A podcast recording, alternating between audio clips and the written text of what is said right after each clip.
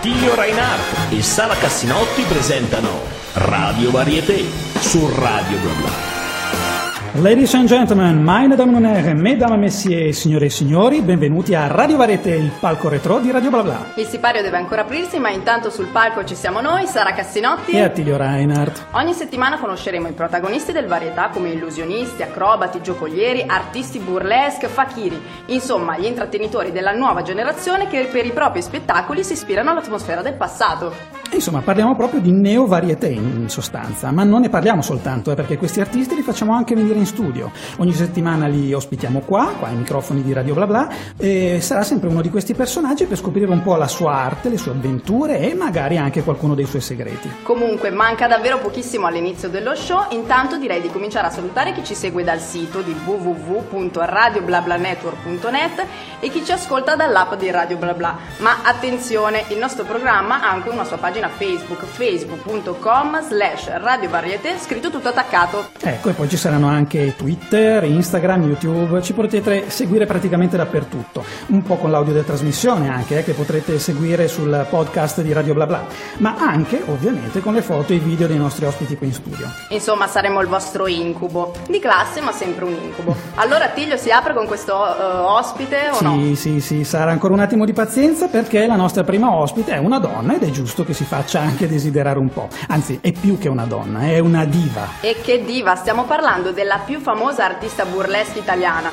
Intanto possiamo anticiparvi che è bellissima e molto affascinante e se ve lo dice una donna ci dovete credere. Beh, qualcuno avrà già capito di chi si tratta, ma noi vogliamo lasciarvi ancora un po' il dubbio per creare la giusta atmosfera. Giusto Sara, perché anche l'attesa in effetti è uno degli elementi fondamentali di questo striptease ironico in stile retro, come mi piace chiamarlo, eh, oppure molto più semplicemente il burlesque. Allora, tra pochissimo con Sara Attilo e la nostra ospite. Thank you very much. Ladies and gentlemen, abbiamo qui la divina Eve La Plume. Sono molto molto lusingata di questa presentazione, grazie. Oh. Come minimo. Allora, Eve, beh, innanzitutto benvenuta, ti ringraziamo di essere venuta qua mille. anche perché sei la nostra prima ospite, visto che noi siamo dei Meraviglia. debuttanti qua su Radio Bla Bla. Allora, eh, dicevamo prima che Eve è praticamente la performer burlesque più famosa in Italia, ha una carriera di, possiamo dirlo? Quanti anni? Una decina? Una, eh, addirittura. Eh sì, Sono così 2005, tanti, eh, ormai siamo caspita. nel 2015. E in effetti, magari non Sì. tutti gli ascoltatori sanno che in qualche modo eh, Eve e io abbiamo iniziato quasi a lavorare assieme. È Io sono vero. arrivato praticamente l'anno dopo. È vero. E io presentando appunto i suoi spettacoli ho avuto eh, l'occasione, l'onore e il piacere di presentarne alcuni e quindi insomma in qualche modo la nostra carriera è andata avanti parallelamente. Va bene Eve, allora ehm, così cominciamo un po' l'intervista e ci conosciamo un po', anzi conosciamo un po', eh, facciamoti conoscere dal pubblico Sì. più che altro. Allora, chi sei? Cosa fai? Chi sono, cosa faccio? Mhm. Domanda vaga, però pertinente. Almeno sono. Eve La Plume e sono una performer di burlesque. Mhm, ok, io ricordo una bella storia che una volta avevi eh, raccontato di quando hai inventato il burlesque. Questa è proprio una- un'affermazione molto presuntuosa, però ha del vero dietro, nel senso che quando ho cominciato a fare burlesque io non conoscevo questo genere, perché in Italia non se ne parlava e non si vedeva. E quindi io sentivo l'esigenza ehm, di fare esistere proprio uno spettacolo così perché non, non- non lo vedevo e quindi pensavo non ci fosse. E, e quando ho portato in scena la prima volta il mio spettacolo, che chiamavo Lo Spettacolino, io ancora non sapevo dell'esistenza del burlesque, quindi pensavo di aver inventato un genere. Poi, poco tempo dopo, ho scoperto di aver scoperto l'acqua calda. E, e questa è la storia. Nel senso che il burlesque è uno spettacolo antico che esisteva da almeno un centinaio d'anni e, e quindi non avevo inventato niente se non riscoperto una cosa che era molto nelle mie corde. Beh, sicuramente poi in Italia era una cosa assolutamente nuova. Sì, ci sono stati tanti richiami nel corso del tempo anche di spettacoli magari simili. Eh, però diciamo il nome burlesque e questo ritorno è avvenuto dopo, è anche diventato di moda ed è avvenuto dopo. Perché uno la vede una cosa molto lontana, magari la, la guarda in televisione, mm, guarda qualche intervista, ma non se l'aspetta mai di vederla poi così vicina. Così vicina nel tempo, così vicina nel senso di poter andare a uno spettacolo. Poter andare in uno spettacolo. Eh, è vero, perché è comunque uno spettacolo che si rifà alla bella epoca, ai periodi della fine dell'Ottocento, inizio Novecento. Radio Varieté. Attilio Reinhardt e Sara Cassinotti. Ma io mi stavo chiedendo come hai cominciato, come ti è venuto quell'idea di dire voglio fare burlesque. Un giorno ti sei svegliata e hai detto sì, faccio quello. Ma davvero un giorno mi sono svegliata e ho pensato come mi piacerebbe che esistesse uno spettacolo che contenesse il nudo femminile ma preso dai vecchi quadri, dai quadri antichi, che parlasse di erotismo ma solo con un sottofondo di erotismo e che fosse ironico e che non fosse come l'erotismo proposto oggi, che va benissimo ma a me non piace. E, e, quindi quel mattino ho cominciato a proporlo alle persone che avevo vicino, ai miei amici, alle mie amiche che volevo coinvolgere per fare lo spettacolo con me. Hanno tutti riso, mi hanno tutti mandato a quel paese. E poi si sono ricreduti. Fino, dopo si sono ricreduti, ma dopo tempo. Fino a che un, un amico aveva la gestione di un bel locale di Milano, la gestione artistica, e, e lui è stato l'unico che ha pensato non solo che bella idea, ma ha pensato te lo faccio fare. E quindi mi ha messo in cartellone e io mi sono ritrovata da raccontare una cosa un po' surreale a doverlo fare. Beh, hai anche trovato qualcuno che credeva in te comunque. Sì, sì, devo dire che lui è stato coraggioso perché poteva uscire anche un, una cosa non tanto di valore. Invece è stato l'inizio per me di un lavoro serio. Ma facevi già qualcosa di artistico prima? Mm, magari recitavi già, facevi qualcosa inerente? Ma io lavoravo dietro alle quinte, davanti non ho mai lavorato, sul palcoscenico sì. non ho mai lavorato. Io facevo la costumista, per cui facevo ah, costumi per il teatro, per il cinema, bellissimo. per eh, videoclip. Sì, sì, bellissimo. Che è una cosa che ho poi sfruttato anche nel mio lavoro. È un mondo attuale. molto affascinante da ogni punto di vista, sì. ovunque lavori. Bello. Anche perché, tra l'altro, voglio dire, per quanto Eve sia un personaggio pubblico eh, ormai conosciuto anche per le sue eh, apparizioni anche televisive, perché vogliamo dirlo, sì. insomma, ne hai fatte parecchie, hai partecipato anche a due edizioni, se non ricordo male, del Kimberetti Night. Tutte le edizioni. Tutte le edizioni del Kimberetti Night. Quattro e poi adesso vado come ospite ogni volta che fa un programma nuovo. Quindi diciamo che ha avuto e ha tuttora un determinato tipo di visibilità, però eh, per quei pochissimi che non la conoscessero ah, da un punto di vista visivo, ecco, noi metteremo anche sulla, sulla, nostra pagina Facebook di Radio Varieté anche qualche sua immagine, qualche sua foto che scatteremo dopo assieme, se vorrai ovviamente. Eh? Ok, non ti facciamo sfigurare, promesso. promesso. Facciamo delle belle cartoline. Io qual- qualche intervista l'avevo vista, infatti ero già incantata, affascinata, veramente il tuo modo comunque di fare affascina, ti sì, fa proprio venire grazie. la curiosità di guardare questo mondo, anche da chi non l'ha mai guardato. Grazie, Sara. Figurati. Oh, yeah!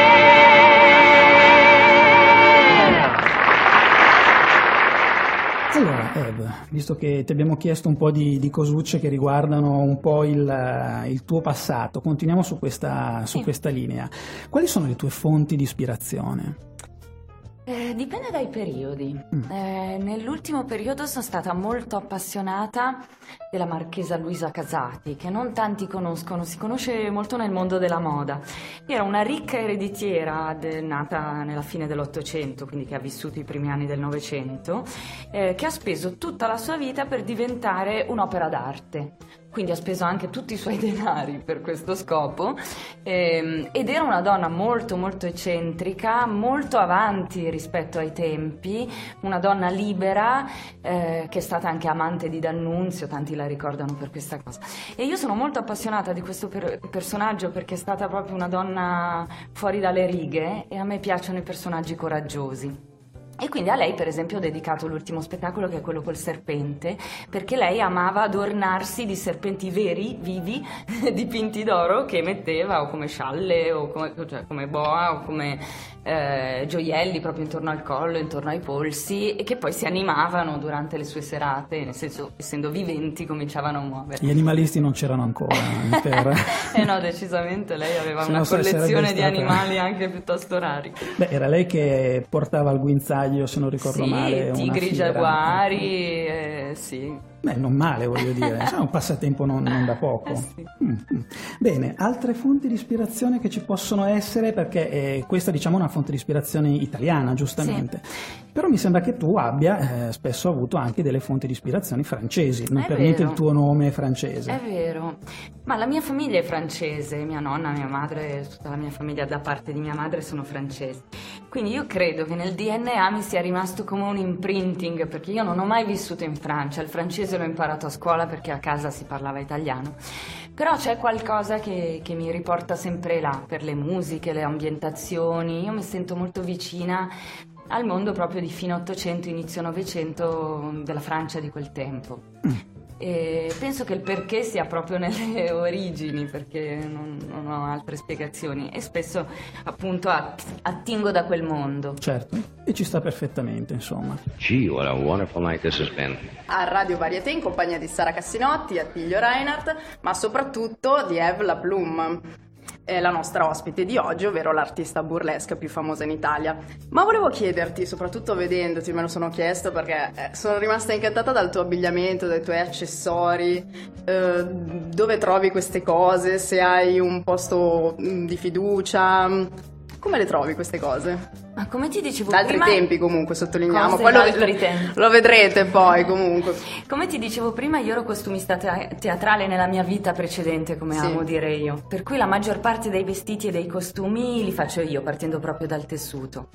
Mentre Wow. gli accessori, inteso come le scenografie grandi dei miei spettacoli, quelle le faccio fare a seconda del- eh, dell'esigenza da un laboratorio o da un altro, dipende un po'. Quindi ogni cosa la fai tu che metti. Sì, Wow, bellissimo. ma- tranne le scarpe che fin lì non riesco ancora Ah, ad arrivare. quindi tu mm, ti vesti sempre così, non hai il jeans e la t-shirt, diciamo. Eh, no, cioè non ho tante cose che le persone hanno come base, tipo non ho un paio di scarpe da ginnastica, non ho una camicia bianca, non ho un paio di jeans, non ho una t-shirt, non ho tutte le cose base dell'armadio comune delle persone. Ok, quindi tu vai a fare la spesa così. Sì, sì.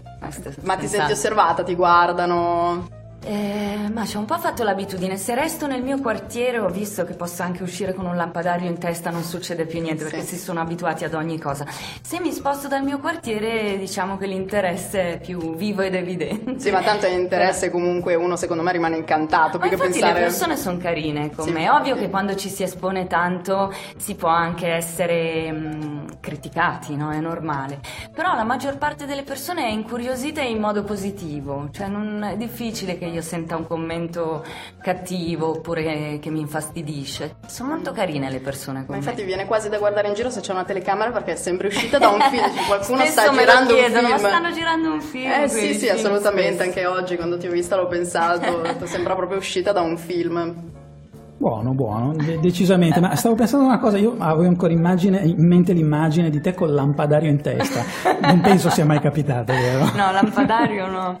No, ma anche perché io in realtà non, non mi vesto in modo carnevalesco, io voglio essere elegante, Mhm. quindi magari agli occhi di tanti sono eccentrica, però la mia ricerca e la mia cura è per essere sempre elegante. Quindi c'è comunque anche una ricerca mm, filologica. Sì, sì, questo Mhm. senz'altro. Bene, beh, Beh, ma poi viene voglia a vederti, viene voglia di, di- di avere qualcosa di simile comunque. Non è che uno dice ma come è vestita quella lì, no, dice ma dove una trovato che lo persona, voglio se, anch'io? una persona se lo deve sentire, perché come io sono molto a disagio in jeans e maglietta, perché non, non le Certo. metto perché sono a disagio, altre persone potrebbero essere molto a disagio vestite come me, quindi uno se lo deve sentire. Certo.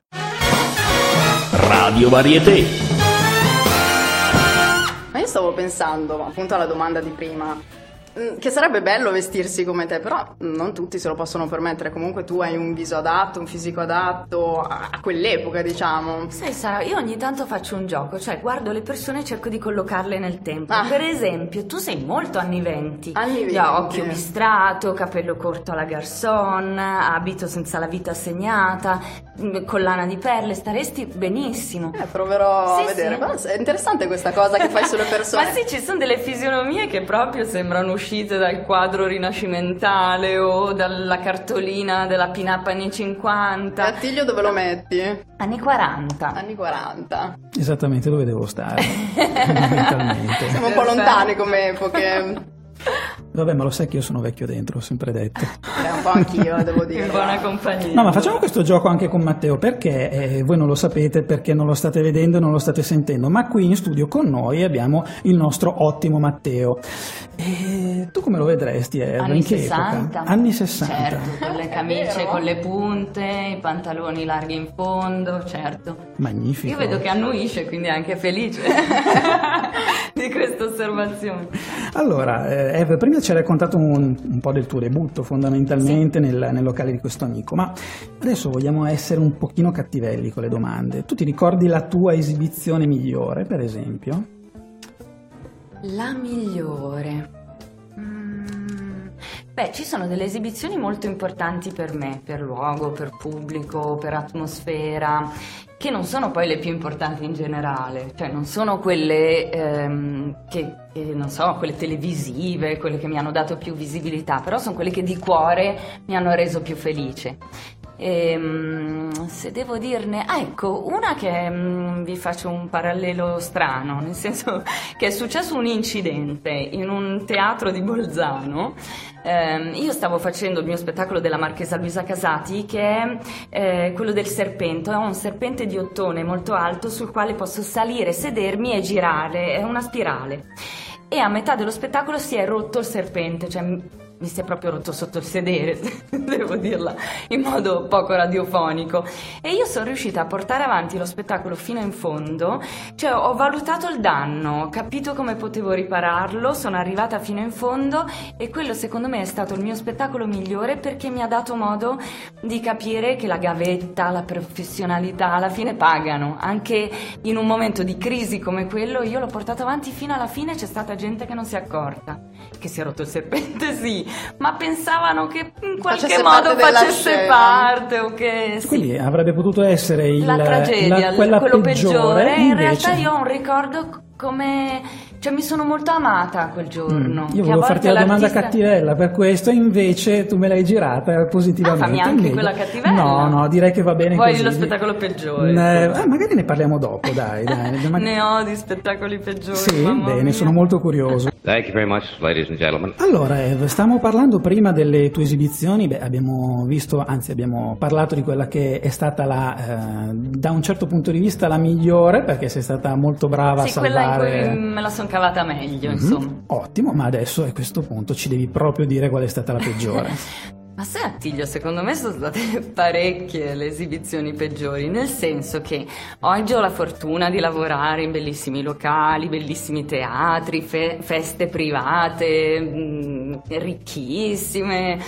Ma un tempo all'inizio lavoravo in locali piccolini, magari un po' semplici.